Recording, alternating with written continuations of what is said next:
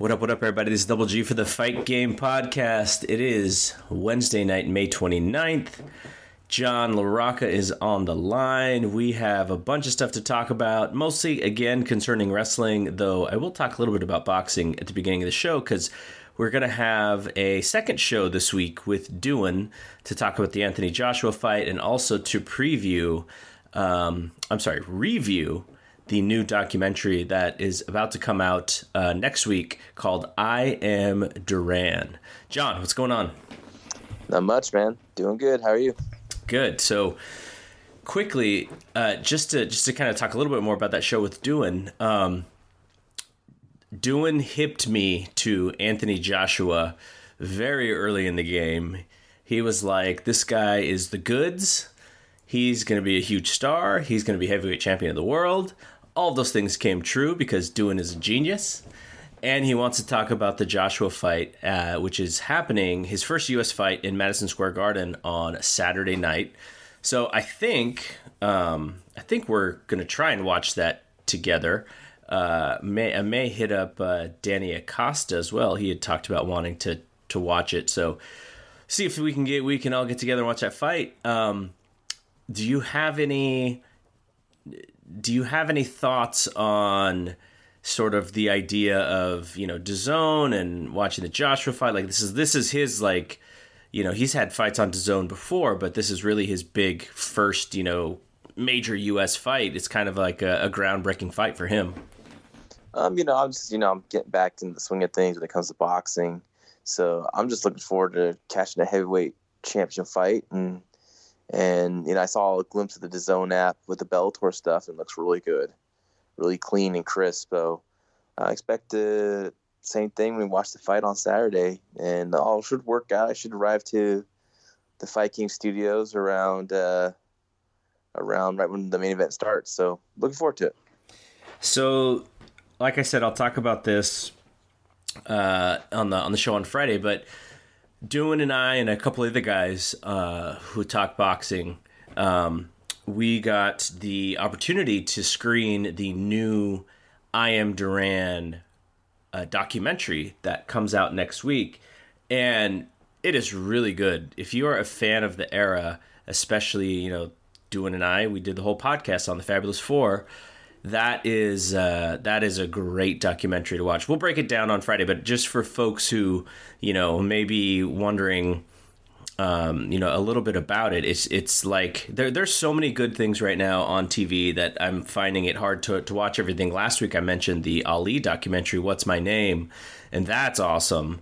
And then this documentary was awesome. Like so many really good celebrities who who participated: Sylvester Stallone, Sugar Ray Leonard, Mike Tyson, Marvin Hagler, um, and yeah, so it's it's really good. We'll break it down Friday, but uh, but if you hear anything about this and you're kind of wondering, should I watch this? I would definitely say watch it. Really where's good story. where's it going to be premiering at?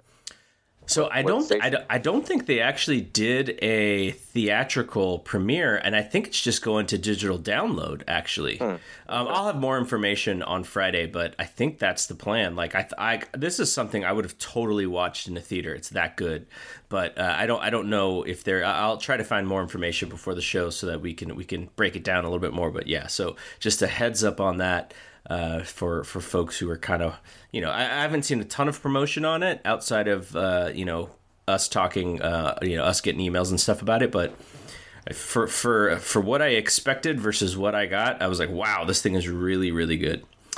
Um, okay, so as most folks who listen to the show on the regular know, I was at the AEW Double or Nothing show on Saturday, and I was in Vegas all weekend. So Starrcast is out there. Uh, Big Dave and Brian Alvarez are doing their Wrestling Observer Q and A. We did a podcast on Saturday that was uh, that was almost like all women essentially. Brian and Dave and I were on the show as well, but we we wanted to get the uh, female perspective on the wrestling business uh, today you know there was the, the, AEW show was a big hit for for the the women who were who were uh, on the show. So lots of stuff going on, and it was kind of a whirlwind of a weekend. But I, I wanted to go through some of the cool stuff that we did. Uh, that, that I did see, you know, a little bit of a little bit of insight to, to the folks who kind of wonder, you know, what it's like to be running around uh, Las Vegas with Brian and Dave and and stop me for anything like if you have any questions about any of the stuff that i'm to quickly bring up before we talk about uh, jon moxley and the aew show um, so bill apter was like just hanging out and he did he had a show in the same uh, in the same hotel that that brian and dave had their wrestling observer q&a and so he was just kind of hanging around and i thought i was like oh well maybe he's going to be on their q&a but he was doing a different show and so I get in the elevator. I'm chasing down Dave. It's almost go time, and uh, he sees my shirt, and I'm wearing a superstar Billy Graham shirt. Uh, WWE, yeah, they had they had like some um, old school line or whatever. So I bought that shirt, and then Bill Apter just starts cutting superstar Billy Graham promos on me. he's just, we're just in the elevator, and he's just cutting promos, and so then. Um, you know, like when I introduce myself to a lot of people, obviously they have no idea who I am. But then I'll just mention, like, oh, yeah, you know, you may, you know, if you listen to Dave, you may have heard me. And then they kind of like, they kind of look and they go, hmm. And they almost like almost like they're kind they kind of recognize me. So that's that's kind of what i what i did with bill. But then he came around like a couple of different times because we were all in the same hotel. And every time he would come and he would tell a story about you know how he knew uh, big dave when uh, you know when when Big Dave had long hair and and you know Dave's son was there as well. So you know he was telling Cody Dave's son stories about you know when your dad I knew mm-hmm. you before your dad even knew you, and he's you know doing that stuff and just a just a really nice guy. You know just v- very you, easy to walk up to and say hi and he was joining into our conversations just you know because he wanted to hang out and talk. So that was pretty cool. I never i don't think i'd ever met bill before um, but uh, but yeah you know sort of a legendary figure in in the business. I don't think i told you this story. I was kind of I, I told a couple people but i was saving it for uh, for the show. Um, so we're waiting outside the hotel, and we're we're uh, waiting to get picked up because uh, I think it was right before we're going to Double or Nothing, and all of a sudden the Starrcast like van or or whatever pulls up, and Dave's like, "Oh, that's for us." I was like, "No, that's not for us. That's to go to Starrcast. Like we're going to Double or Nothing." He's like, "Oh yeah, yeah, that's not that's not for us." and so um, and so who walks out? But Stevie Ray. And I don't know if you remember this, but Big Dave made a comment uh, when it came to the WWE Hall of Fame, and he was like, "Look, you know, Stevie Ray, as a WWE Hall of Famer, fine, but if this Hall of Fame was serious, like he's not really a Hall of Famer." And oh yeah, I remember, I remember that. and so and it's, a true, it's a true statement. It's true. It's true. I mean, if Stevie Ray was being honest and treated that thing like it was sort of real and it had real basis and stuff, like he would probably agree. And he's, you know, but uh, so he gets out, and Stevie Ray is a big, big dude. And you know, I don't know exactly how people are around these situations, but Dave always tells me like, no, there's never any problems. You know, the the you know people are very nice, but the way he got out, I was like, oh no. So I kind of like moseyed my way over there, not to do anything. I was just you know just to sort of make you know just make sure that that I was there. And he comes out and he goes, he looks at Dave. Dave looks at him, and you know Dave smiles and waves. And Stevie Ray goes, "You're the guy who said I didn't deserve to be in the Hall of Fame." And Dave starts laughing, and you know they shake hands, and Stevie Ray does this like thing where I'm pretty sure he's like maybe 50% joking, but there's a sense of like a little bit of like a edge to him. But then I watch this poor guy walk and oh my god, this poor guy, like he could like he's you know, you see Booker T and you're like, oh wow, Booker T's in pretty good shape, but Stevie Ray was like he, he was hobbling a bit. I was like, oh okay, so you know I, am not too worried now because you know it's not like he was a house of fire coming off of this uh, coming off of this limo, and then who then comes out next to him, the cat, Ernest Miller. Oh, man. And I see the cat, and I'm like, wow, the cat really hasn't aged at all. and he's the nicest guy. Like he comes out, he's just talking to everyone. He's cracking jokes. He's you know he's talking about he's talking to Dave, and then out behind Ernest Miller, Sonny Onoo. it's like what a cavalry of of of pro wrestlers uh, and uh, you know WCW circa 1998 or whatever. It was awesome, and so so so so Sonny gets off the bus, and uh, Ernest Miller looks at Big Dave, and he's like, "You know who that is, right?" And Big Dave's like, "Of course, talk to him all the time." And so then Sonny Onoo was like. Um, he was saying that I guess I guess he's uh, pretty good friends with Bischoff. Sonny Onoo is, and uh, Sonny Onoo was like, yeah, you know, you know, Eric, you know, Dave, Dave brings up Eric and me on, on, the show a lot, so I hear about that a lot. But the, he was very friendly too, uh, and just totally nice guy. So you know that was that was sort of my my run in with uh, you know with WCW 1998, which was actually pretty funny. And then you know and then we, we we went our separate ways. But I was like, man, like you know you look at these guys, and, and so this is the comparison that I think I even told you, which is you go in the back and you know to starrcast and you know i have like a media credential and i'm actually probably not supposed to be where i'm at but you know dave dave just goes in and gets acquainted. So it's like, all right, I'm following him. I'm with him, you know. And plus, Dave is talent. He is he is part of that whole thing. And so I just go in with him, and you know, everybody from today's wrestling, like they are my height and my size, and everyone from yesterday's wrestling is six four, gigantic. It's like yep. so crazy because I mean, you look at Stevie Ray. Stevie Ray's still a big dude and even Ernest Miller, like Ernest Miller, he didn't really seem to be that big on WCW TV, but you look at him and he's like, Ernest Miller's just as big or bigger than, you know, Joey Janela and Flying, Flying Brian and all these guys that I, you know, that, that I see. And it was, uh, it was, it was kind of crazy. Ted DiBiase's in the back and, you know, he's, he's older too. So he's, he's, he's hobbling a little bit, but he's not in too bad a shape. Um, and just seeing all these guys and, and it's, it's just crazy how different wrestling is today because I, you know, because then X Pac comes and the thing that, you know, we talked about X Pac's match against Scott Hall last week. I was trying to find a way to bring that into the conversation, and I just couldn't figure out the way. But, you know, X Pac, he's just the same size as like Janela and Flying Brian. And, you know, Flying Brian's a little bit more muscular, but I'm just like, this guy was like the tiniest guy back when we were little kids watching this stuff, or back when we were teenagers watching this stuff. And it's just amazing to see the size of, of the wrestlers today versus uh, the size of you know yesteryear, all the guys we grew up watching.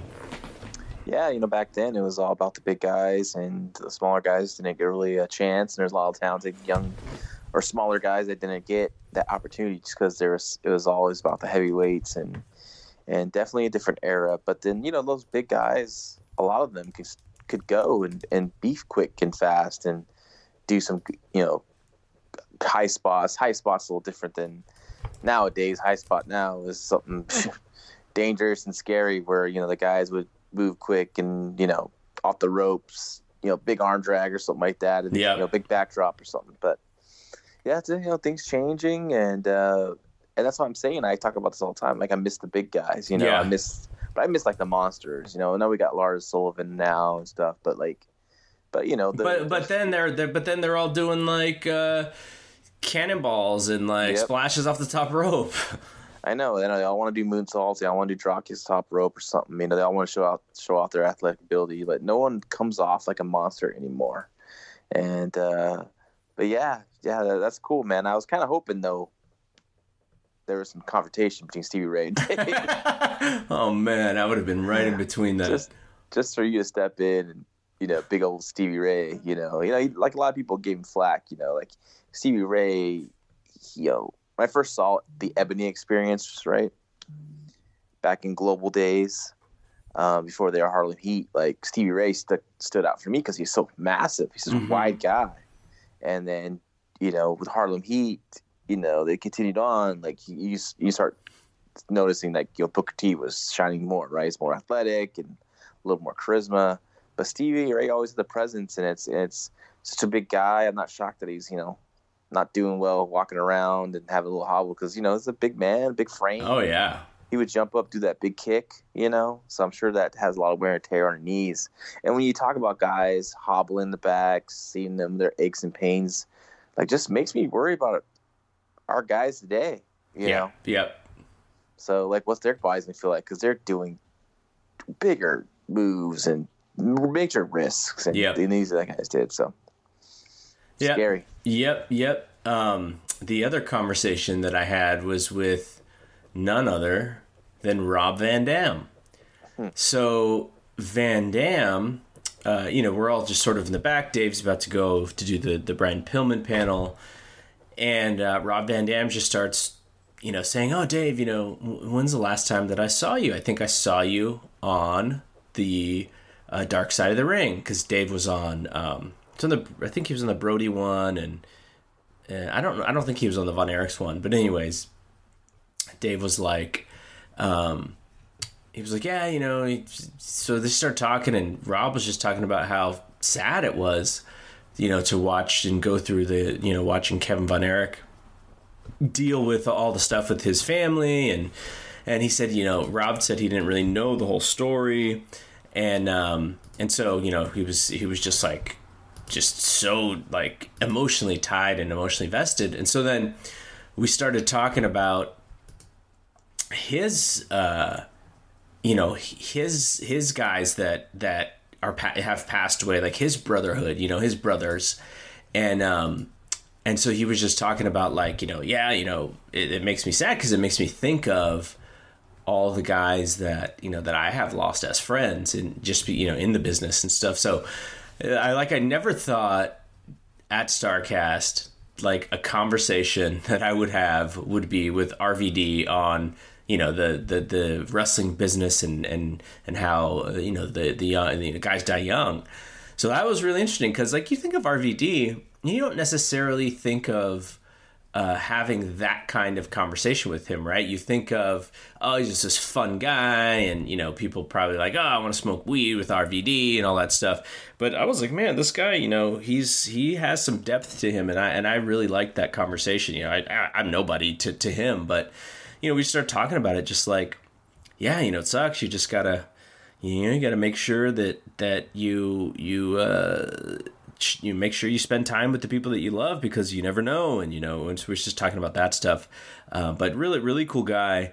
Um, and the other thing that was kind of funny was um, you know we're kind of, we're we're just we're eating. Like we need like day the whole week was just us not being able to grab food because we're running around. So we go in the back and there's food. They have food there. So we're just scarfing down because we have 10 minutes to eat and then Dave's got to go on stage and you know it's it's it's good food. It's it's uh, chicken and, and and steak and stuff. And you know Conrad did a really good job.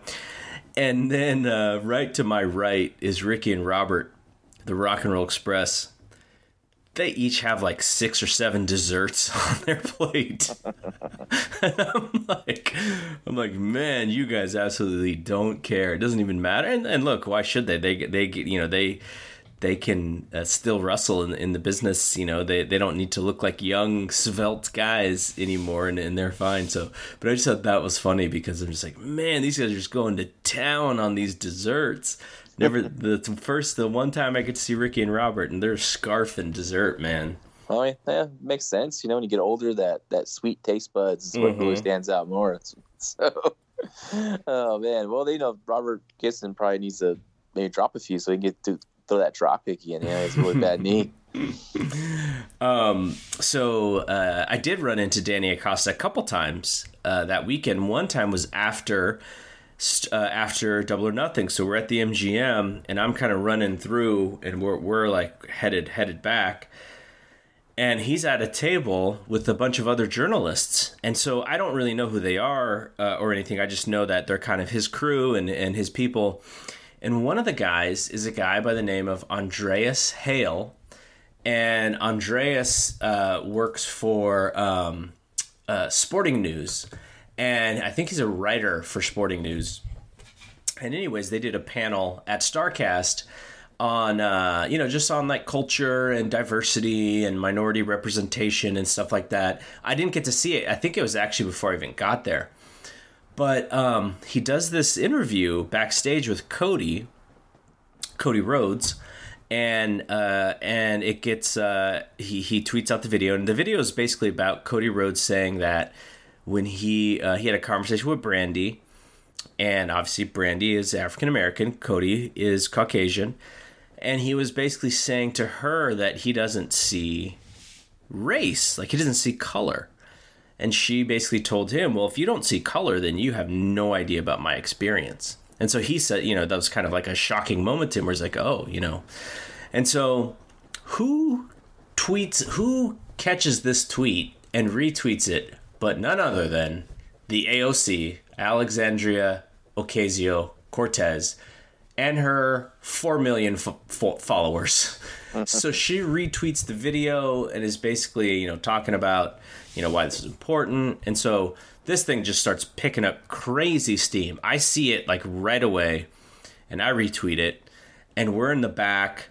Uh, Dave's getting interviewed by the AEW guys who are trying to put together like some origin story documentary.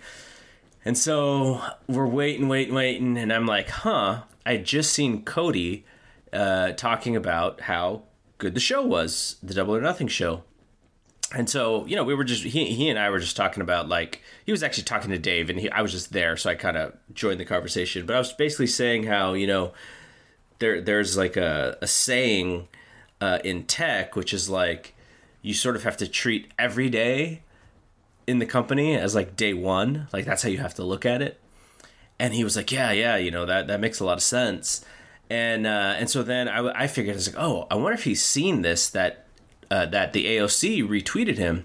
So finally, we're done with the interview with Dave's interviews, and we go to the back, and I'm like looking for Cody, and he's not there, but Brandi's right there. And so I told Brandi, I go, "Hey, did you see this video?" And she's like, "No, I haven't seen anything." So I show her the video.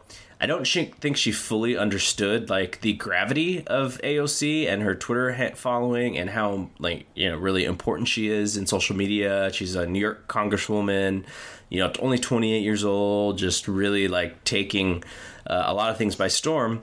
And she's like, oh, wow, that's really interesting. So then she and I started to talk about the conversation that she had with Cody.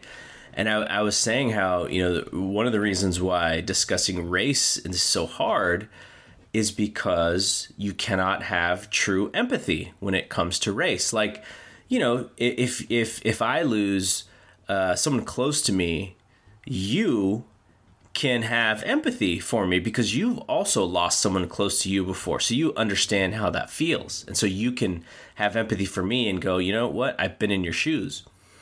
But if Brandi deals with some racism and I deal with some racism, I don't have true empathy for her because I don't I can't see it through her lens. I'm not African American. So I was telling her, you know, this is this is why the discussion is so hard is because people don't have empathy and they don't understand and how can they? And so sometimes they just take it the other way and just say oh there's no such thing as racism. What are you talking about? And so we had this really like it was like a really cool short conversation about race and, and about stuff like that. So i thought that was pretty interesting because you know she got covered in on uh, espn's culture site talking about why it's very important for her to be, you know, the first African American woman executive in, in pro wrestling because you know she she it, it, just it just means a lot to her to, to be first for both a gender and a race. So i thought that was really interesting. And uh, you know she's very bright. You know i know she's going to get a lot of crap for uh, for her role just because that's how it is. And uh, you know that people are going to want to poke holes in a lot of the things that she says. But I've always been impressed with her in person. I've got to talk with her a handful of times, interviewed her before, and she's she's really smart. So um, I, I, I really enjoyed that conversation with Brandi. Um, couple other things. So we did the Pillman panel, and Mark Madden was so good at the Pillman panel. You know, he's a radio professional, so he understands how to you know how to handle a conversation where there's like three other people, and so it's Dave, it's Kevin Sullivan, it's Brian Pillman, oh, four other people, and it's uh, the author of the of the Pillman Crazy Like a Fox book, which is really good. It's probably the best wrestling biography um, that's been you know written in the last several years. And uh, and so Mark did a great job of just kind of going through the whole story of Brian Pillman Sr. as Brian Pillman Jr. is there. But the problem is Brian Pillman Jr. doesn't didn't wasn't alive really, or he was really young when his dad died, so he doesn't really have any. Um, he didn't see the stories as they happen, so everything's like sort of you know second. He gets it from from people through the book, you know, through Dave. He mentioned Scott Hall, you know, telling him about his dad, and so that was pretty interesting because you know Brian is like watching these these historians talk about his dad and you know t- so, some of the stuff like Mark Madden was not holding back there was definitely some things such as uh, Flying Brian doing play by play as he ha- was having sex with Tammy Sytch and calling Mark Madden and doing the play by play and um, and stuff like that so you know some of that stuff I'm sure Pillman Jr. was like Ugh. but um, you know, after that, so Liam O'Rourke, uh, I, I start talking to him a little bit, and I don't think he know he doesn't know me by face. Obviously, we've never met, but I told him, yeah, you know, I do these shows with Dave, and he's like, oh, and he says my name, and so we, we kind of bond over that, and uh, and then. Um, you know about his book and everything and i think he follows me on twitter and i follow him on twitter so that was kind of cool because of one of those things where you know at that kind of event I am only going to be uh, recognized by people who really, really follow the Wrestling Observer stuff closely, like really closely, right? Because I'm not on that often. So it's kind of cool to someone, you know, someone who's I respect because uh, he's his book is so good.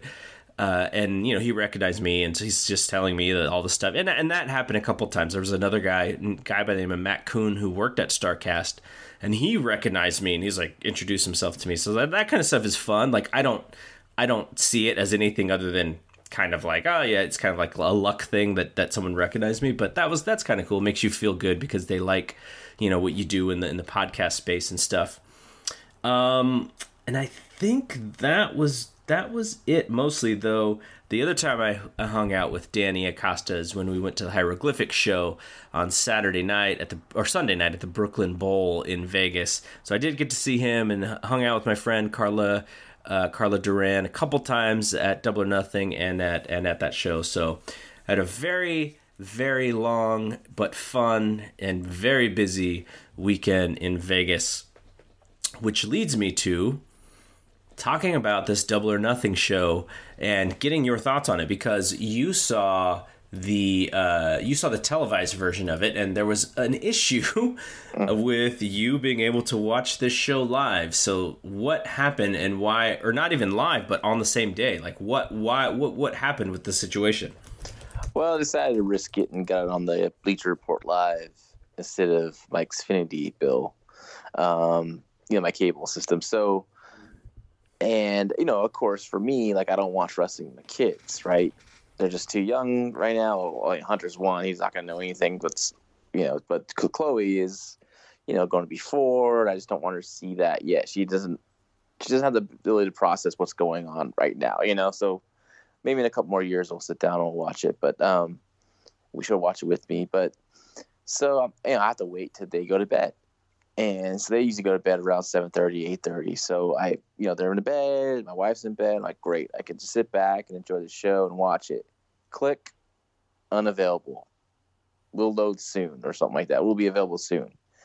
And like there's no information on the on the app online you know on my apple tv so i finally go to the website and it says it'll be available 6.30 uh 9.30 a.m eastern time tomorrow so I cannot watch it the same night, which is kind of a bummer because I think I'm, from our group, someone said that you know you get unlimited replays, and you know when, I, when I I'm you know spoiled because you know, or a lot of people are spoiled who have the WWE Network. Like you know, it airs and it's available right away, right after it airs, right? Mm-hmm.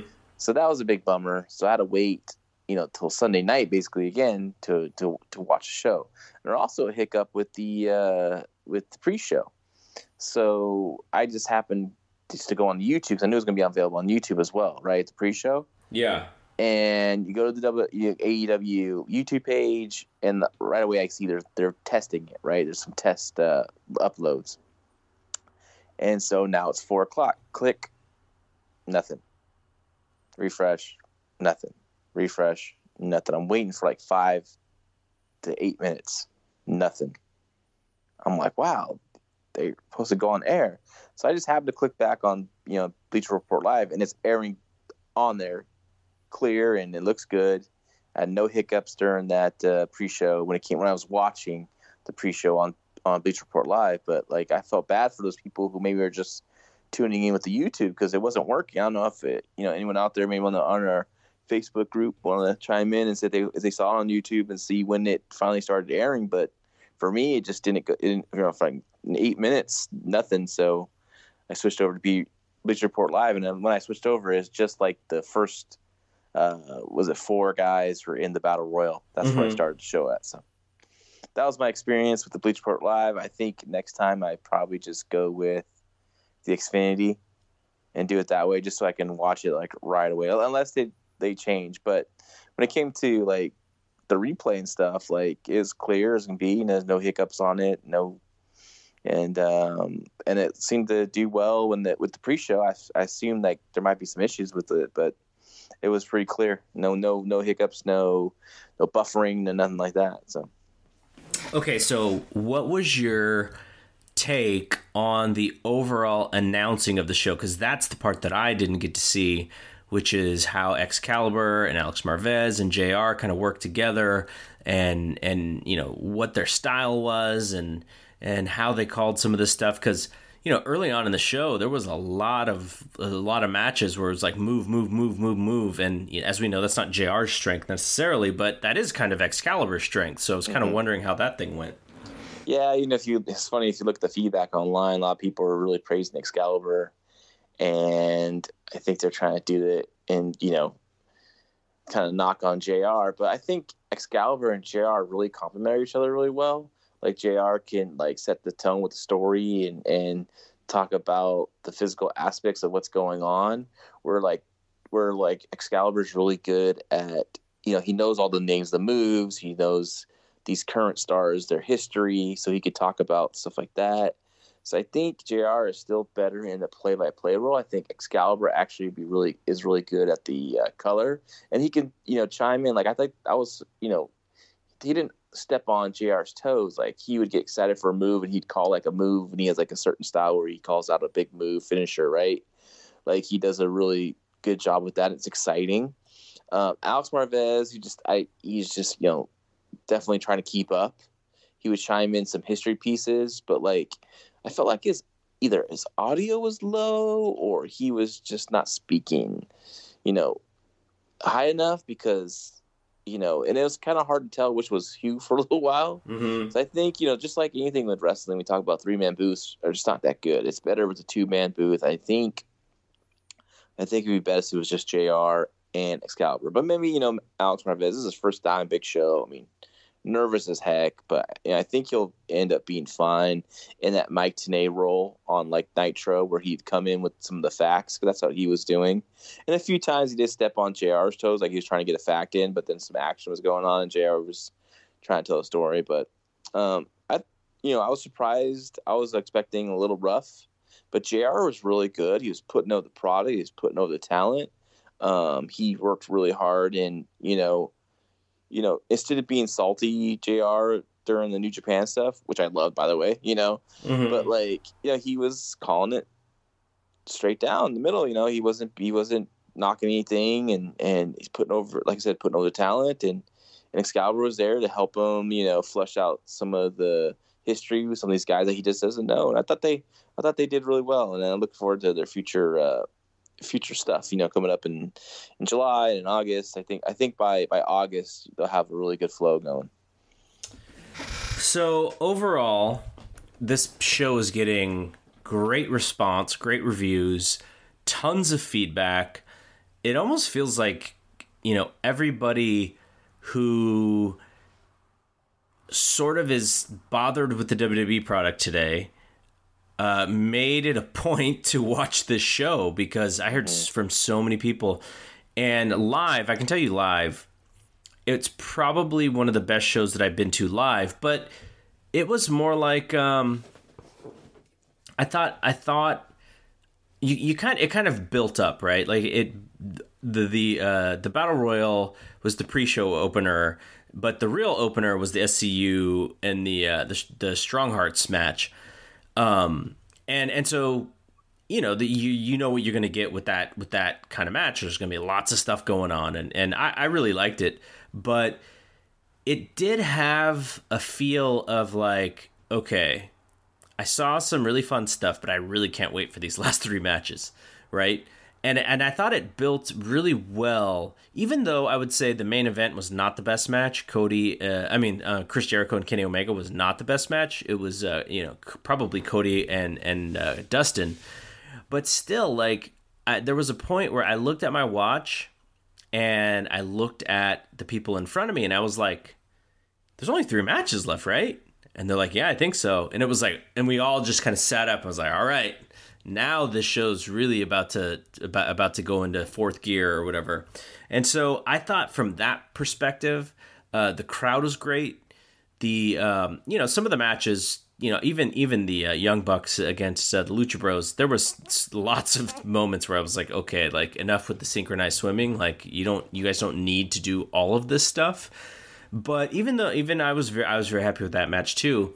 But as you're watching the show, you know, because it is a long show, and I'm sure five hours goes by a lot differently when you're watching at home versus when you're able to. You know, I was talking to like five or six different people at the same time almost. So what you know, how, what were your thoughts about sort of the overall length, and did did it feel long? Uh, and what did you think about how the show built throughout? Um, I didn't think it it felt long at all. Actually, I remember that's what people were kind of like telling me, "Oh, it's gonna be long, but, you know, you're just gonna be in for a long night." And I was like, kind of worried because I was starting it late too, right? I didn't want to be tired when I'm watching the the last match, but um, nah, you know, I wasn't tired at all. It, it flowed really well. There's a lot of a lot of good action in the undercard, and and it kept me fairly interested in everything. And then, yeah, like I said, really kicked in gear with the last three matches. Um, but yeah, I thought I thought it was fine. I didn't think about the length when it's you're getting some good quality stuff. Um, I mean, I have some tech, like small issues with it that I think things will be improved on, but you know, overall, I thought it was a was a pretty good show, and uh, and I was, I was, I was it felt like I was worth my money, you know. So if we don't have to go through all the matches, but um, kind of the highlights of the show. Adam Page wins the 21 man battle royal. And if you look at all the guys, considering the winner was going to get a title shot, who else could have won this match? Yeah, that's that. That was my when he in like yeah. He, he also had the Joker card. Like okay, you know, it was kind of one of those. Okay, I'm just waiting for him to win, and they did try to do a little swerve with MJF, and which I thought was you know was good, but uh, I was there's no there's no drama in this match at all. I just figured you know that Adam Page is going to win, and and go on to challenge whoever for the championship, you know, coming up in August. So, um, overall, I thought the I mean the idea was interesting. I think the execution overall wasn't that good. Like there was some things. There was it was built for pops, right? That was the idea of the match.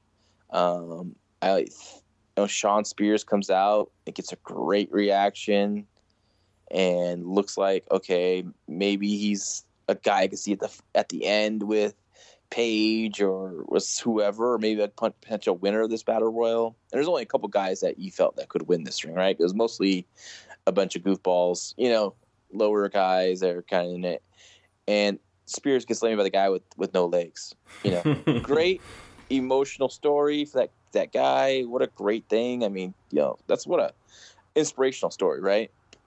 But like, maybe he should have eliminated Shawn Spears. Mm-hmm. That's why I would have mm-hmm. changed that. Um, Ace Romero, big guy, was able to shine in the match. Got a few spots. Yeah, everyone got their. Everyone got something right for the most part. You know, and you know, even though I'm, I'm happy that Jungle Boy got a big elimination, I don't think it should have been Ace Romero. You know, you don't you, you don't I don't think you have the little guy dump out the 400 pounder. Mm-hmm. I mean, it got a great reaction because it's such a like a shocking thing, and but really, it's like, come on, Ace, protect your shit, right? You know, and and they give Jungle Boy something else. They gave Jungle Boy a lot. Like I'm happy, you know, that you know Joey Janela really wanted to, you know, did a lot to put him over. Dan nearly paralyzed himself for it, and you know that spiking on that hurricanrana. Um, but uh, yeah, it would have been nice. I know they had to pull an audible because of the Pac situation, and and it would have been. This is, I think, this kind of bit them in the butt, like booking some of these like lower end guys in this battle royal because it kind of took away from the trauma. MJF, I thought was fantastic in it. He's such a good heel. He's going to be a superstar. He's going to be a WWE superstar in the future, in my opinion. Um, he just a young kid that has a, a, a lot of talent, and they're really high on him as you can as you can tell by later tonight. But how, how does he how does he survive in the WWE um, space when his gift is his promos and in WWE and we'll we'll get to Moxley in a second because he did he mm-hmm. was on Talk is Jericho today.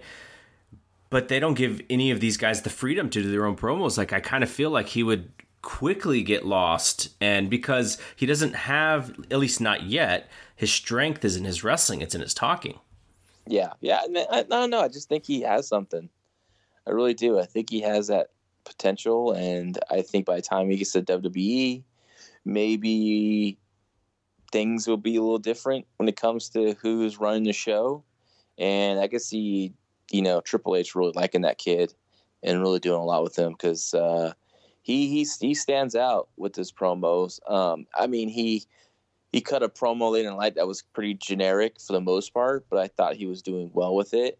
Um, I had a sec I had an issue with how they finished that segment. I don't know if you want to jump in it right now, but um, you know I didn't like how they finished it with Jungle Boy coming out, um, Jimmy Havoc coming out, and basically running him off like like he had all this heat for making fun of Brett and talking mm-hmm. trash to Adam Page and Jungle Boy and Jimmy Havoc run him off like like a geek, you know.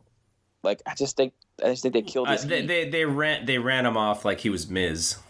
Yeah, exactly. I thought that was I thought that was just bullshit, and I was enjoying the second half of his promo, especially the stuff with Brett. Like he was doing some really cool stuff with Brett and Adam Page, and it made me want to see that match, you know, in the in the next event and they just and here comes Jungle Boy and here comes Jimmy Havoc and it just just like why are you doing this to this guy? He's getting such great heat. Now he's just basically, hey, yeah, you're right. He's like a Miz. He's a total geek. Cool that they see Jungle Boy in a in a, a certain way. They give him a spot like that, which is cool. Like again, but like I just wouldn't have done that to MJF. I would have done something to where he got some heat leading into the next event versus Adam Page. I will say, I still do not understand Orange Cassidy. Oh yeah, I I don't get it either. I think it's I think it's stupid, but you know, like there's there's different things for different people. Um, who's who was it? Oh, Tommy Dreamer. He got in there, and I think he was taking those kicks and stuff. you know, Tommy Dreamer just he'll do anything for you know he's he definitely. I mean, I don't know. He'll probably get hired by AEW. I'm pretty sure. You know, next time he'll be an agent soon. But uh, Tommy Dreamer, badass Billy Gunn, they are the team captains mm-hmm. of the keep getting them checks all stars. Yeah, yeah, yeah. Those guys yeah. are awesome. To still be just collecting paychecks from all of these companies, it's kind of crazy. Billy Gunn had a great facial expression when that kid Dustin. What's his name? Dustin. Um, the kid with no legs. Yeah, yeah. Oh, when he did his high spot with the flip splash, like he had like looked over at someone and kind of like, oh shit, like man, it's just this is what I'm doing now, right? Yeah. And uh, but you know, overall, the battle royal it was like the weakest match on the show, and yeah, I think I think so too. Um, Luchasaurus stand out. I thought, you know, finally a guy of size, right? Um, I personally would. They signed him. They announced it, which is great. Um, but I think what do you do? What do you do with Luchasaurus? Do you keep Luchasaurus? I mean, as you keep that gimmick, or you do something different with him? Yeah, I don't even know him that well, but um, yeah, I mean, he, he's an impressive guy. I, I don't I don't know exactly enough about him to even wonder what you can do, but I mean, they, it seems like they they thought really highly of him. He was right there in the end. I just think the Luchasaurus gimmick is just kind of like tongue in cheek comedy, right? Where like you finally have a guy of some size that maybe can make like a monster or something with, and introduce him with some vignettes or or they might just put him with the tag team with Jungle Boy and have like some kind of like goofy tag team with them. You know, I could see them yeah. doing that too. Yeah. Uh, what did you think of the debut in AEW of the Strong Hearts? I thought, well, they they wrestled great, which I knew they would. Uh, the match was ex- what I expected. I would have preferred a little more grabbing a hold here and there and building to some of the action. Can can you do that? Can you do that with those guys though, or is the fan expectation like just these guys are going to go out and just go nuts for you know ten minutes and not take a break? They don't do that all the time. They don't do that all the time. If you watch their matches wrestle when they wrestle, you know they don't. They you know they grab holds, they work on holds. You know they they have and they have take their spots when it comes to the high spots. But this match essentially the the WCW Nitro version of the Lucha match, right? Mm-hmm, mm-hmm. All out, all out, all out. Um, I was disappointed that they didn't give any like character moments for the Strong Hearts. Like there was no like they just were just they're kind of interchangeable and they all have great personalities in their own right. Like CIMA is very charismatic. T Hawk's a charismatic guy, but more of like a like I said, like I said like last week, he's a stud man, and he should be a main event guy there in the future. And Lindaman has this really like totally Blanchard annoying like heel persona. But in this this match was all about just give him action, give him action, give him action, main action, and there was some great action. And and you know Scorpio Sky really stood out. SCU, you know he's such a such a natural athlete. Uh, but I think what was lacking was the character moments, and, and the same thing with the, the the second pre-show match too, with Sammy Guevara and Kip Sabian. Mm-hmm. There's a lot of things wrong with this match. One, off the bat, Sammy Guevara as a heel's turning his back to Kip Sabian. You never turn your heel to your opponent. You don't make him look like an asshole, because now Kip Sabian. What he should have done is just run after him, and start knocking on him, and hit him instead of looking like looking like a dork with a dick in the hand, right? No, you don't do that, you know. So there's a lot of stuff like that, but I think that will be flushed out. I think I still like Sammy Guevara a lot. I think he has big time potential. He has that. He has that like slimy heel kind of persona. I think that would they can get over. I think when they got now that you got like the Dean Malenkos, the Arn Anderson as agents, I think I don't know how much they did in this show as much, but I think going forward with the TV and, and, the future events, I think they'll be able to take a guy like Sammy Guevara and like correct him on stuff that he's doing wrong, right? So, um, and that match was okay. It was okay match. Those the pre-show was pretty weak overall, but yeah, it really did kick in gear with the opener of. Uh, I mean, what do you expect? You got SCU, all guys were really good. You yep. Strong Hearts, who are fantastic. So, I was just a little disappointed that there's no like. I think people know SCU right? The fans know SCU. I think, other than the fans walking in like thinking like, man, those strongheart guys are just balls out crazy wrestlers and they do all these great moves. Like there was no character moments to get over their personality, and that's what I was disappointed with that match. Uh, awesome Kong was a surprise on the show. She joined the three way to make it a four way with Nyla Rose, Brett, uh, Dr. Britt Baker, and Kylie Rae. Mm-hmm. I really liked uh, the presence and, and sort of the uh, I don't know I don't know what you would say just the just the aura of uh, of Dr. Britt Baker. I think she has a lot of confidence and she sort of projects very well as a star. Uh, Kylie Rae is always going to steal the show, I think, because of her character. Um, she's really good uh, for you know for for these kind of matches and um, yeah, I mean, I, I thought the, the the two smaller women and then the two larger women, I thought that was a nice contrast. Though the problem is, is you know these these two uh, the other women are supposed to kind of be monsters, and and when the other two little diminutive fighters you know, kind of beat them to the punch every time. You know, mm-hmm. they, they didn't look so fantastic in this match, but you know, I think you know when, when you do these these uh, multi man and multi women matches, sometimes that happens. And you know, like again, we talked about it in the beginning of the show. Wrestling is so different from when we were kids, yeah. uh, and and you know that stuff really doesn't matter anymore. But uh, but yeah, yeah, you know, I, I, thought it was an interesting thing to add Awesome Kong uh, she didn't really do a whole lot, so she didn't really add much value except for that like you know that pop that that oh you know she's back. But, uh, but yeah, I, I, I would like to see uh, Britt Baker and, and Kylie Rae just in a singles match. Yeah, I think I think that's something that can be building to. I think Britt Baker would be a good starting point for like a heel champion for Kylie to kind of chase. Um, or or Awesome Kong too, that big powerhouse that has a title that's dominating, like how she got over in TNA. I wonder how long she'll stick around because she seems not to stick around that long. Yeah, in places. Um, it was a it was a pretty cool surprise because you know I haven't seen her in a long time. I have obviously seen her on the TV show Glow, but um, seeing her get back in the ring was interesting. I think uh, you know it was a good signing. I, like I said, I worry about the length how long she'll be around for. Um, Nyla Rose didn't really impress me that much. Um, she was definitely the weakest of the four. Um, they tried to do the big woman versus big woman stuff, and some stuff looked good, some stuff looked okay. Um, but maybe you know, I'm sure she'll get better, definitely. And maybe I didn't see her in her best performance. Uh, Kylie Rae looked really good. I liked her a lot. I thought she executed correct well. I thought she hit her spots well. Um, it was interesting though. We'll go back to pre-show. They did a segment with uh, an interview with Kylie Rae, and they had the librarians come out, right? Mm-hmm. Peter Avalon and Leva Bates, and I just don't get that comedy.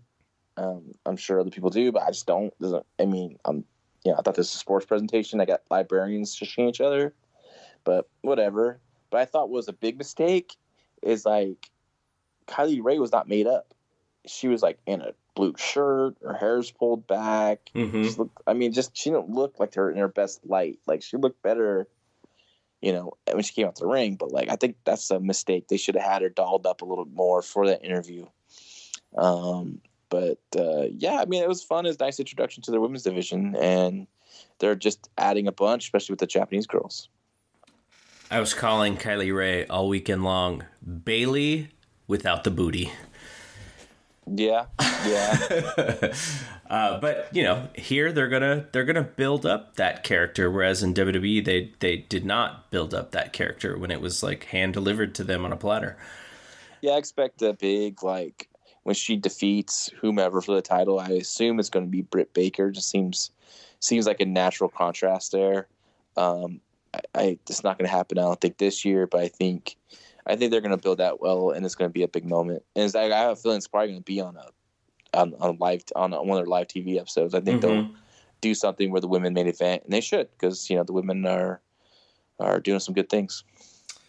So, we'll cook just trying to get through some of this stuff. What you think of the all women, uh, the all Japanese women match?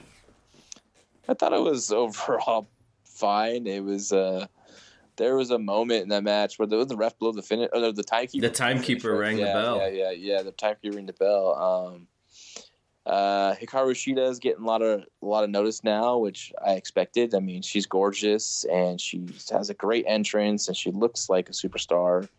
Um, she definitely should be someone they feature. I thought they they booked her correctly because she's not the strongest when it comes to in ring because she you know she got into wrestling late, but she has such a presence and and in a, in a look that they, they they they picked right and they had her out of the ring for the most of the match and then she had the big finish at the end. So i thought that was good. Aja kong was there to be aja kong and and uh, she did a lot more than I, she's done recently. Um, that one girl from stardom oh man the the the, the magic girl. Mm-hmm. she's a little spitfire. I like watching her. I've seen her many times in and uh, not stardom sorry uh, tokyo pro uh, but she she's gonna be something. And I, I, I like the idea the women are gonna be like their version of the WCW Cruiser Race, right? Yeah. So I want to see how they incorporate all that, and I and it's gonna be a lot of fun. So Cody and Dustin was to me the match of the night. We'll we'll see what you thought. Uh, the thing I liked most about this match is that it told the easiest, most logical story that resonated with every single person.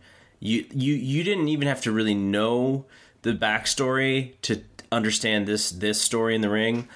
I'm not, I'm not saying this to brag because I think a lot of people sort of felt this way, but I was like calling things. I was like, well, okay, here's where here's where Dustin needs to do the power slam. Boom, does a power slam. You know, here's okay, here's where they need to go to the finish. Boom, they go to the finish. You know, here's where Cody needs to come back in and and and shake Dustin's hand and you know ask him to be a partner, and it's like you know, none of this stuff was really hard to follow, and it and and that's what I liked about it. Again, you know, it's pretty logical, so it's not like I was, you know, Nostradamus here or anything. But um, you, I mean, you kind of called the whole thing. You kind of called what was probably going to happen as far as you know, sort of the reverse storytelling of of of the of the how you normally do this where you know it really starts with friends and then it turns into enemies. But here they started as enemies and they're going to turn into friends and they're going to have the match against the young bucks. But you know the blood i thought worked so well um, getting Brandi out of there. You know they do that that cheap spot for the heat you know to make it even to get the heel manager out. Uh, but yeah i can't complain about anything about this match. I just thought it was the like the perfect mix of really solid old school pro wrestling and emotion and you just felt everything when this thing was done. Yeah this is my favorite match tonight and and like oh my god what a shocker. Character develop character moments yep. storytelling yep. pacing where you can you know take every move they do in and then and, and, and, and, and how it goes with the story and it's continue. The blood was a good call. I knew there's some blood in this match the amount of blood did not expect that. Um, I wasn't uncomfortable watching it. I've seen blood blasts like that in the past, but like I know some people I know like were like kind of like queasy watching it. Mm-hmm. But like to me, it's of course it added to the drama, right? I mean that once that blood started happening, I mean they took a whole new life, right? That match. Um, um, and Dustin was God, he came in in great shape and he just like and you know we talked about this before like we're big fans of Dustin. Like we kind of grew up watching his oh, yeah. career right? Oh yeah. So like like like I mean I really don't like pop or anything any much anymore when I watch matches you know? But I honestly I, I kind of did a little fist pump when he hit that bulldog early on. God that thing's so pretty right? And um and Cody was Cody is so good man. He is so good. Um and he played it well and it was just a it was a magical moment. I'm glad they had this moment. Um and this is gonna um, this is gonna give me a lot of heat but i'm gonna say you know what? They you know they had a high quality wrestlemania wwe style match mm-hmm. right? Mm-hmm. of storytelling of character moments. And you know people won't point that out right they're not going to mention that, but they did. This is what they did. What WWE does really well, right? When it, but but they did what WWE does well when Vince McMahon thought they couldn't do it, and then they you know they did it three years later or whatever it was. Yeah, I mean, what, what am I gonna say about that? Like the only thing I say is like maybe Vince at the time didn't think it was it was needed, you know. And I, and I, don't think a lot of people would have disagreed with him at that time, right? No, like no especially in the way that both of those guys were booked. Like it, were, it, it, it, was a, it would be a silly match instead of a serious match where you you strip them from the goofy mm-hmm. gimmicks and you sort of make them you know who they really are. You know, obviously Dustin has face paint, but he was way more Dustin Rhodes than he was Goldust in this match. Yeah, definitely, definitely, and you know the, the by the time they wanted to do the match, the whole Rhodes thing has died down. Which I thought back in back then, I thought it was cut down too too soon because I thought the Rhodes tag team was a great highlight that that year. You know, I think it was 2014, I believe. You know, around that time, and I thought they were great, and they should have been around longer as champions. But then you know, Shield got it, and then you know, and after that, they kind of were just lost. But um, but yeah, it's just the only thing I did not like about this match is nothing to do with the match or anything. I did not like the whole sledgehammer to the to the throne. like it's just that was just that's just that was just some goofiness, right? But whatever. They I mean they got you got to do it to pop the crowd and yeah, but it's also just a receipt. Like I mean, I I, I feel like Cody really wanted them to say something because he's got like all this he probably has all these mm-hmm. thoughts of, of how to give the receipts back and so when triple h mentions the pissant you know company and the vice presidents and all that stuff mm-hmm, mm-hmm. cody was like all right i, I yeah, can't wait to on. do this now it's now i get to do this and no one can call me petty for doing it but I mean, it, it was per, you know you know what that was though. That was totally for the live crowd.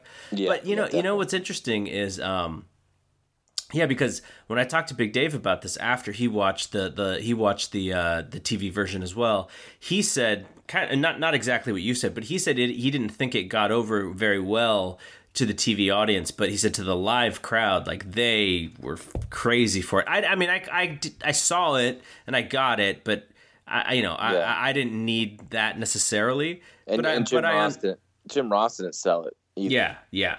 And but in Excalibur and Marvez were just inexperienced in how to sell that moment. Yeah, didn't really come over with that. That was a weak moment on their part on that side. But I just thought that was kind of unnecessary. But at um, but but that didn't overshadow like what a great match that was, the match of the night, in my opinion. And, and you know, follow that up. You know, I think after that, you know, my favorite match was the main event.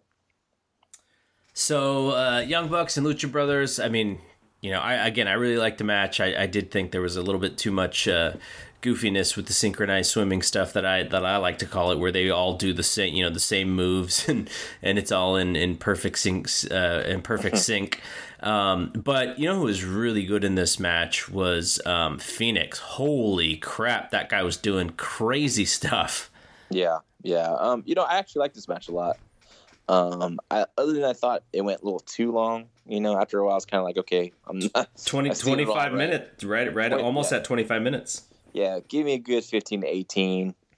You know, give me that. But you know, that you know, I think they wanted to go longer because you know what? Remember last show, All In. Oh yeah. They had oh, yeah. like, like six minutes or something like that, or nine minutes, whatever the hell it was. Yeah, they didn't get to have the match that they had wanted. So they, you know, and you know, for this audience, I mean, they had the perfect match for this audience, right? Mm-hmm. They loved it.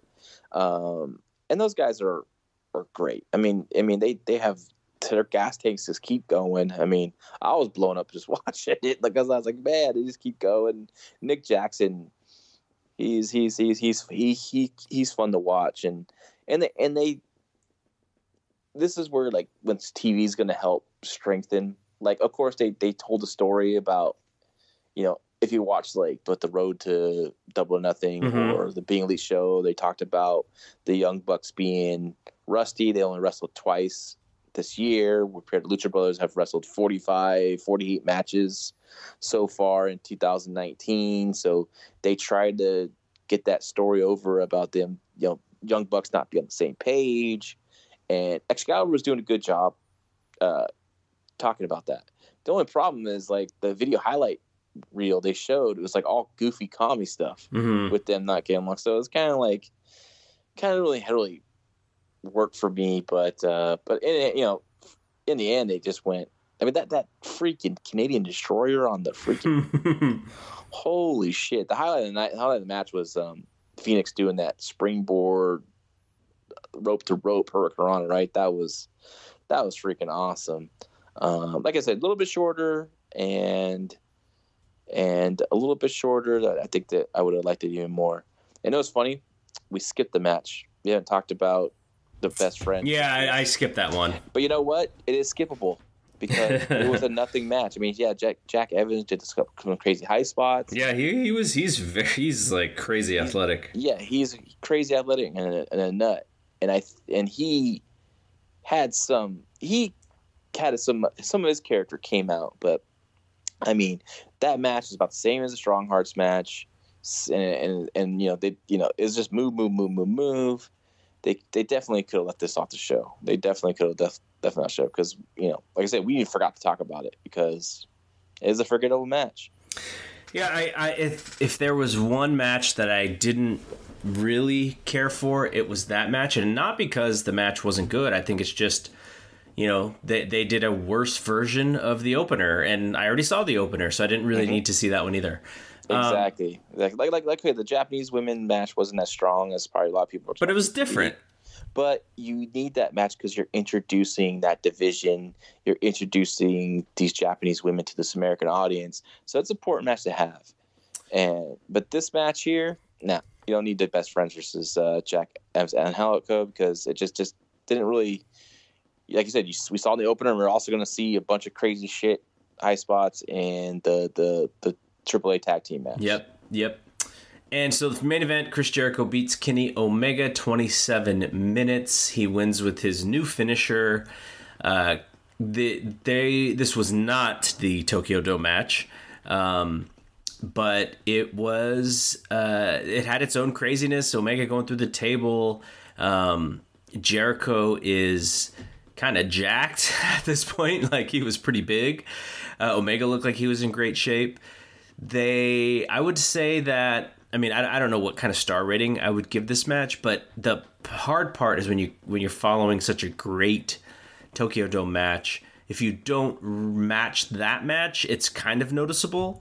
And you know there was a few clunky things like you know Omega hasn't wrestled all that much, Jericho hasn't wrestled all that much. You know this is kind of like in, in a sense it was almost a warm up for Okada for Jericho, and um, I thought it was fun. I thought it told a good story. Obviously the the big thing was the end when Moxley came out. But uh, yeah, what were your thoughts on this one?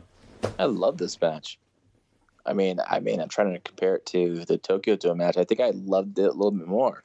Really? Uh, personally, yeah, yeah, sure enough, yep. Sure did. Then you, uh, there must have been some really good camera angles because there was stuff in this match where they were a little bit on not on the same page. Uh, but I like that. It it wasn't like I just watched this choreographed synchronized swimming the match before, mm-hmm. and now we're getting some rough and some some edgy moments where it's it's not clean, it's not crisp, and yep. I really enjoyed yep. that, and I liked the intensity that both men had. Like I like, dude, Omega, this is what I want to see from you, man. Broken nose. I want to. Well, yeah, that was. Did you see that kick on the TV version? Um, but like, I want to see them scrap and fight. yeah, I felt, I felt like they hated each other on on the show when I'm watching it, and and and you know, Jer- Megan, the first match had kind of kind of go- goofs off a little bit. A little bit, yeah, a little bit. So, which kind of took me out of the match. But like this one here, like for the whole match, 27 minutes, he's he's he's um, scrapping away. They're fighting.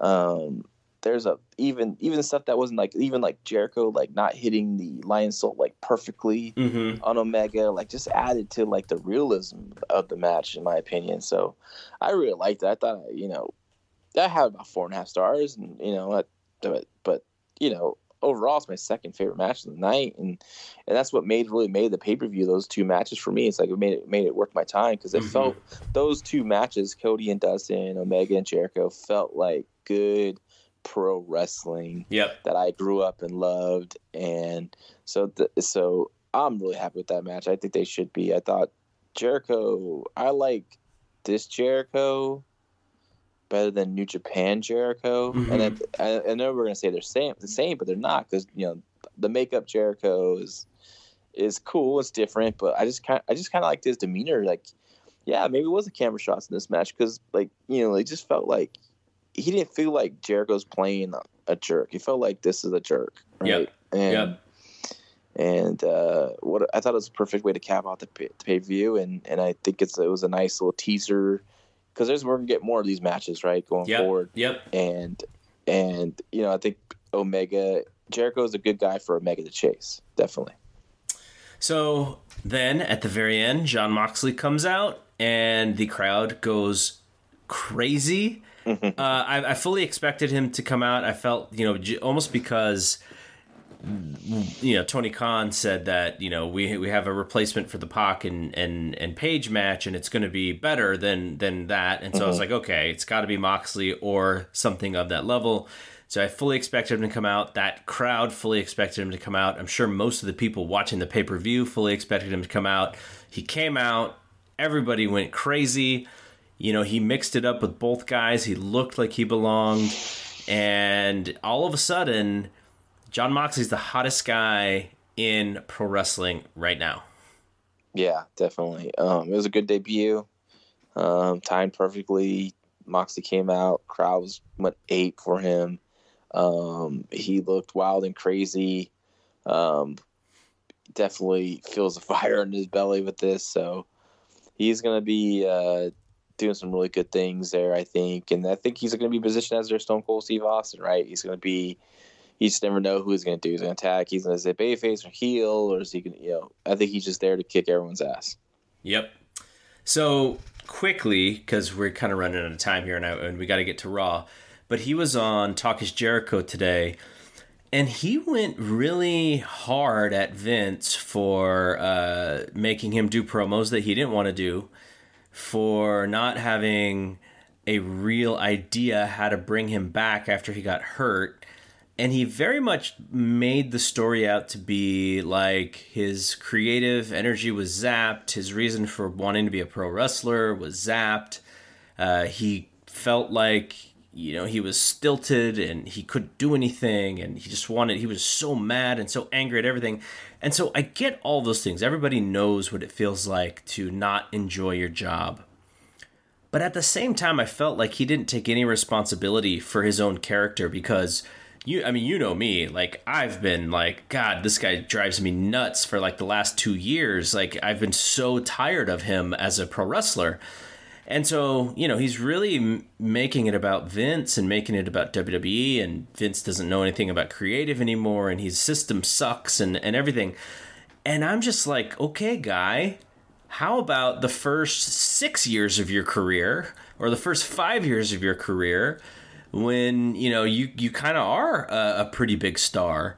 and in the shield for those first couple years like you, you're hotter than you know you're hotter than most anything on that show and yet you know there's no credit to Vince in that area, and there's no credit to Vince for helping make you a millionaire and for you meeting your wife and it's just all so so heavy heavy anti Vince and I just kind of got frustrated with it just listening to this guy and not because I don't think he has a right to state his opinion mostly just because there was no sort of respect for you know why he is now the hottest guy in the business. Like if not for WWE, you know maybe he gets over somewhere else, and because he is talented. But man, like he is not the best wrestler in the world for sure. And yeah, if it wasn't for if it wasn't for the WWE, he'd be in the uh, double or nothing battle royal. but it, I just felt I was just like, gosh, you know, and and you, you know, I'm not the biggest defender of Vince in, in any way, but I just thought like, man, you know, if someone left uh, someone left a company that I recruited to join my company, and on the way out, they just blast their former company.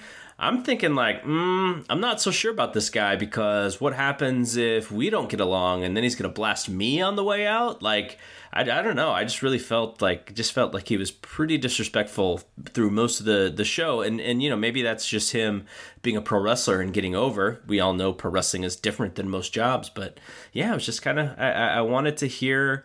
Uh, a little bit less of you know I blame everyone else except for myself, and a little bit more of like yeah you know I kind of probably could have done a better job at this and this and this, but man he was just so anti WWE.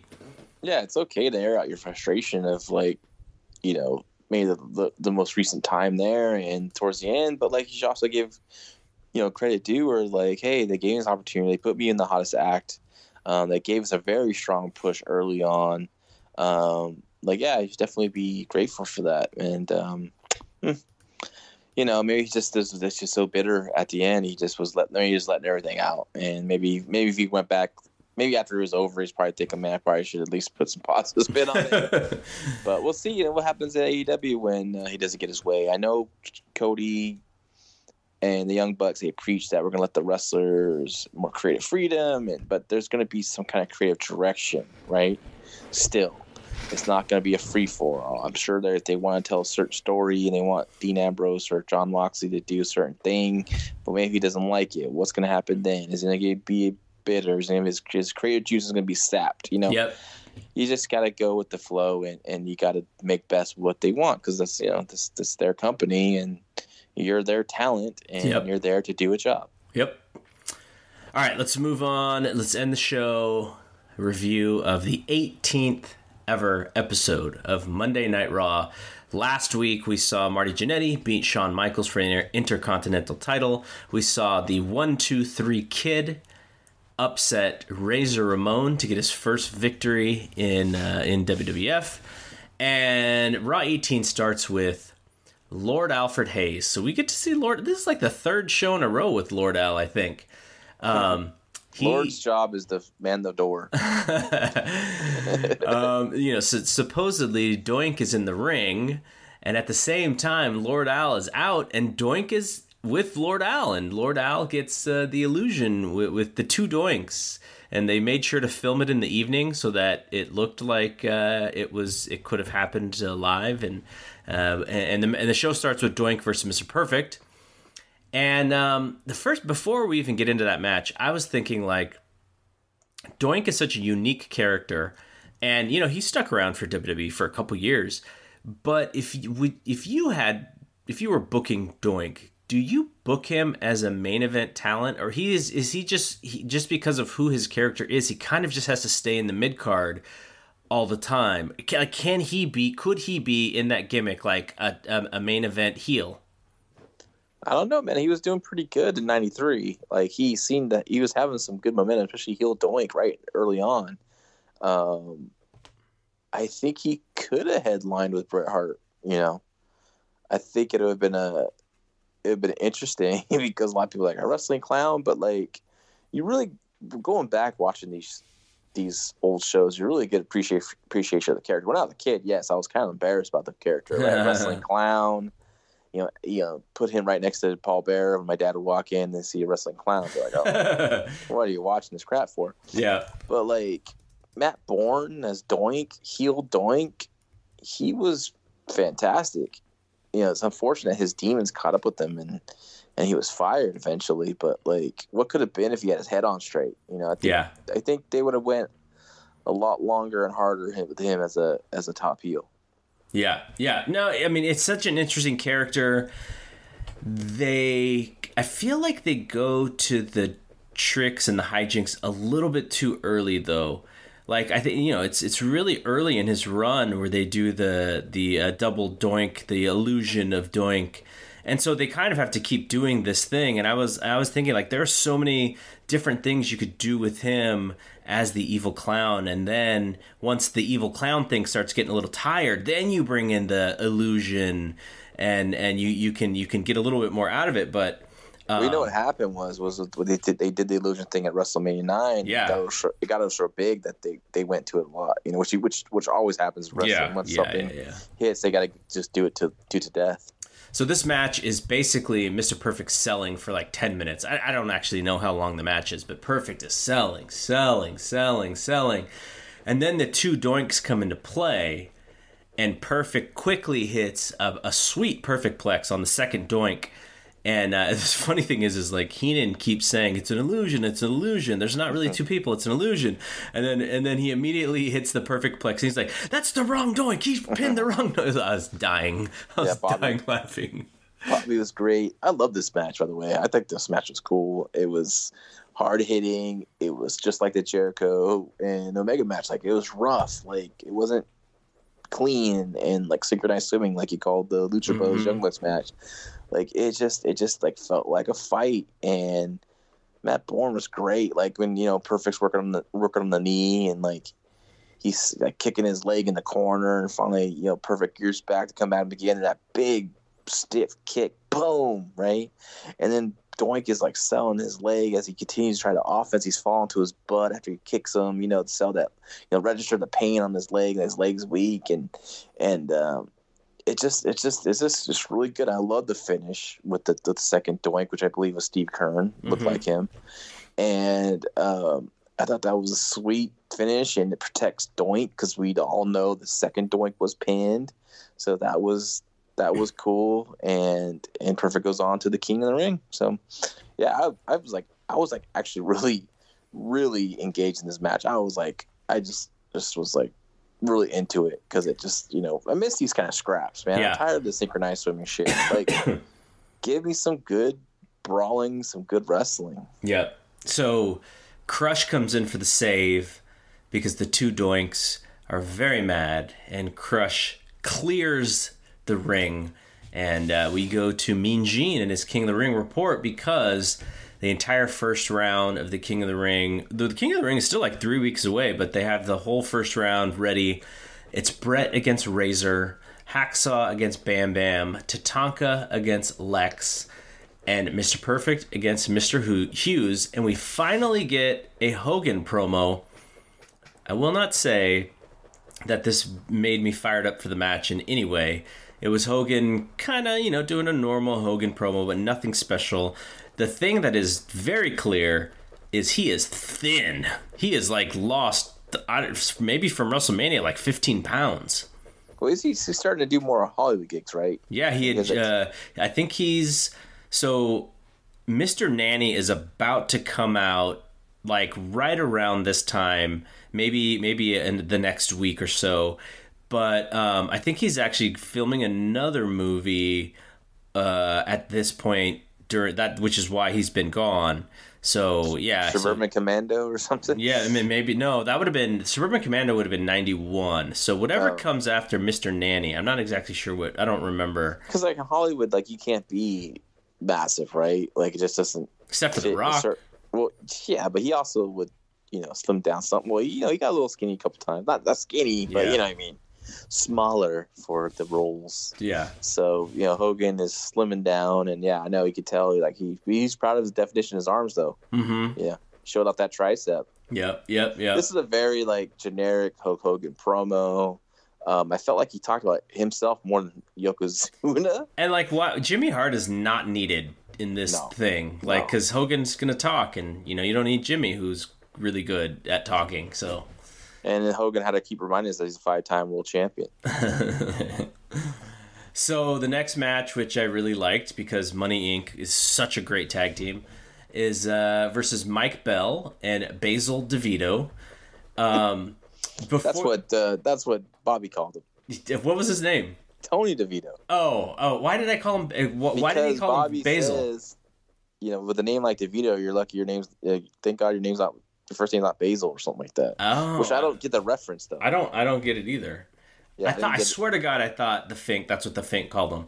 Um, so before the match starts, they bring a kid in to shine their boots mm-hmm. for a hundred bucks, and Ted is about to give the kid a hundred bucks, and IRS goes, "Nope, you you got to you got to remember about taxes," and he takes seventy percent from the kid's 30 bucks. And this kid yeah. wasn't like smartened up in any way because Vince is screaming like at the top of his lungs that this poor kid got ripped off by these bad guys. And the kid is just looking at both of them kind of embarrassed like uh, am i supposed to leave the ring? I'm not sure. What do i do? And uh, as vince is screaming at the top of his lungs um, and so but my favorite part of that was like now as a, a 41 year old man in the workforce, right? Thinking like, yep, still a good, good payoff. Kid. Well, it's that's still a good my, payoff too. No, I was thinking like, yep, learn that lesson, kid. you know, like that's what you're gonna go through. Dude, yeah, give me thirty bucks for shining boots for like thirty seconds. That's that's a that's a good. As Bobby Heenan said, "Hey man, it's only it's, it's that." No, at first it was twenty five dollars. Uh, twenty five. It's only twenty five dollars a shoe, right? but then the price dropped. Price dropped. So uh, IRS hits a pretty sweet like flying clothesline slash lariat to to win the match. Oh yeah, um, yeah. It, like Rotunda, I, Rotunda's always. I mean, he always hit that. It, I, I, I, just I just like that you know we don't necessarily have the same moves for the pinfalls or the finishes with with this team. Like they've they've you know as we watch them on Raw, there's been a couple of different ways that they've actually won matches. So yeah, it's a it's the million dollar dream one time, or mm-hmm. it's the flying clothesline from from or the stock mar- stock stock market crash. Right? No, that was like that's what was that with uh, his Michael Wall Street character. But he used to do the Samoan drop. I think he cut it out because because uh, Tatanka does a Samoan drop now. Yeah. So now he, he went back to flying clothesline, which he always hit beautifully. And also that damn God, he had the best du- double arm suplex. Mm-hmm. Did yep. mean like the execution on that was just perfect. And then um, Money Inc. and the Head Shrinkers versus the Smoking Guns and the Steiners at King of the Ring. The Smoking Guns take the place of the Nasty Boys, who uh, there's something up with them. They got suspended or something's something's going on with them, so that's why they're gone. Uh, the next match was Crush using his uh, his. I think you I think you you already mentioned how you thought this was a silly finisher. The head squeeze uh, beats uh, Bobby Who in, uh-huh. in in the next match. Yeah, I don't know who Bobby Who is, and I don't think we need to really know who he is. but God, man, watching these Crush matches, you just realize he's not that good. No, not at all. And no personality, real personality either. Like. Yeah I think, like I said, the only time I really enjoyed him was when he was Demolition Crush. Yeah. But he was hitting in tag teams. He'd come in, and he'd look, he'd do like the couple things he did really well, and and like, and now he's like way too big, obviously, right? And so he does that like jumping spin kick to your ankle, like he just can't get up for yeah, it. Yeah, and and and yeah, no character. Um, I'm trying to remember if I even like Prison Crush. I just, I just like he just never like he was always like he looked impressive, but then, but then like once the bell rang, it was like, oh man, hurry up.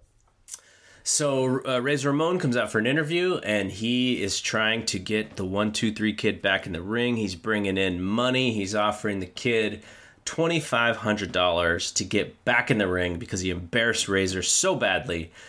And my favorite part of this interview is he calls the one two three kid. He calls him Stick May. Stick May, yeah, yeah. oh my god, I forgot about that. I laughed so hard when he said it. And a little cockroach.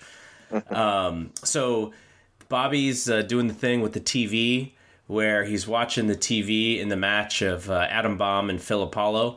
And Johnny Polo shows up in the TV, or maybe Polo shows up before the match starts, but Polo like introduces Adam Bomb, who uh, when I was younger, I actually did like him a lot. I thought he was such a cool character, but watching him now, I could definitely see the corniness of, of Adam Bomb. Yeah, I liked him too, though. I was I'm with you. I mean, I, I thought he looked cool and he had like really good agility. I think the glasses, yeah, was a no no. Like it just looked silly. Him coming out those big old like nuclear glasses. On. He had a sweet power bomb though. Sweet power bomb. He had like the thunder fire bomb with it over his shoulder. It was really cool. And that clothesline on the top rope, you know, for his size, man, pretty amazing. Yeah. Um, we also we failed to mention about I, I really like Bret Hart's involvement in the promo with uh, Razor Ramon. Oh yeah, yeah, yeah. I forgot about that his little egging on the one two three chance and you know building up like you better show up and do your homework if you want to you know get yeah. by him at King of the Ring. King of the Ring. I thought that was cool. Yeah, the, yeah, yeah. No, that was it, good. Uh, I, I, I, totally forgot about that part. Like you know, Bret always had that cool factor, but it kind of like that. Yeah, had that that, that had that top baby face like act right there, going mm-hmm. you know coming out and pissing off Razor even more, and uh, so I thought that, I thought that was really cool. And then uh, the main event segment was actually an interview with Bam Bam Bigelow because he's facing Marty Jannetty on the next show for the Intercontinental Championship. So they kind of ended it differently and you know that's kind of what i like about this show is there's no real pattern. It, you know the beginning is different sometimes the end segment is different sometimes. Sometimes they make it feel like you know you're they're running out of time because they got so much stuff going on that it makes it feel like like an important show. I wouldn't say this was you know after last week's show which was awesome this wasn't necessarily anything special but it was still fun and it was still uh, you know they're they're in build mode. They're in they're they're building up this brand new pay per view that they have uh, in you know in in June. So you know usually you'd go from you know Mania to to SummerSlam, but now they have a June show, which is kind of a little bit of a buffer between then and SummerSlam. So yeah, I, I mean it's totally easy one hour watch. Yeah, yeah, like like these have been all been fun, easy one hour watches, and and I like the um I like the ending segment of Bam Bam's interview. I thought that was unique and different, and and got me excited to watch the next show and to see Marty Jannetty defend that title against against Bam Bam. And I'm pretty sure if I can go back in time as a kid watch this show, I probably thought like, man, I hope Bam Bam wins Intercontinental. I'm such a, such a big fan of that guy, and and uh, but unfortunately, he never had any. Uh, he never had any gold in WWF, which yeah. Which is okay because that's what made wrestling so cool back then. Not everyone had to have a title. Now everyone in the sh- everyone in the company gets a chance to have their their moment with the title, and it's like you know it's okay if a guy never won anything. It's twenty four seven belt. If I was in wrestling, I would run far away from the twenty four seven belt. I don't Gosh. want to, I don't want to touch that thing. No, no, you're you're you're in. I mean, Bobby Roode running around it's just like, oh my god. Um, so, just a couple of observer tidbits from this week of uh, of Raw 18. So Hogan is is at the house shows, and the expected uh, the expected turnout was supposed to be a lot bigger than it was. And Dave writes, "This was the weekend of Hulk Hogan's return to house shows, and the results have to be classified as slightly disappointing." Hogan worked on Friday night in Pittsburgh and did a double shot of Philly and the Meadowlands on Saturday, all in tag team matches with Brutus Beefcake against Money Inc. Reports we, re- we received were that the matches were terrible, with the obvious heel DQ ending. In Pittsburgh, a crowd of 6,000, 6,600 paid, or about 2,000 less than the March House show in the same building. In Philadelphia, Hogan's return drew 8415, which was about 300 fewer fans than the March house show at the Spectrum, although the gate was significantly down because the card had the kids $3 off all tickets pricing gimmick.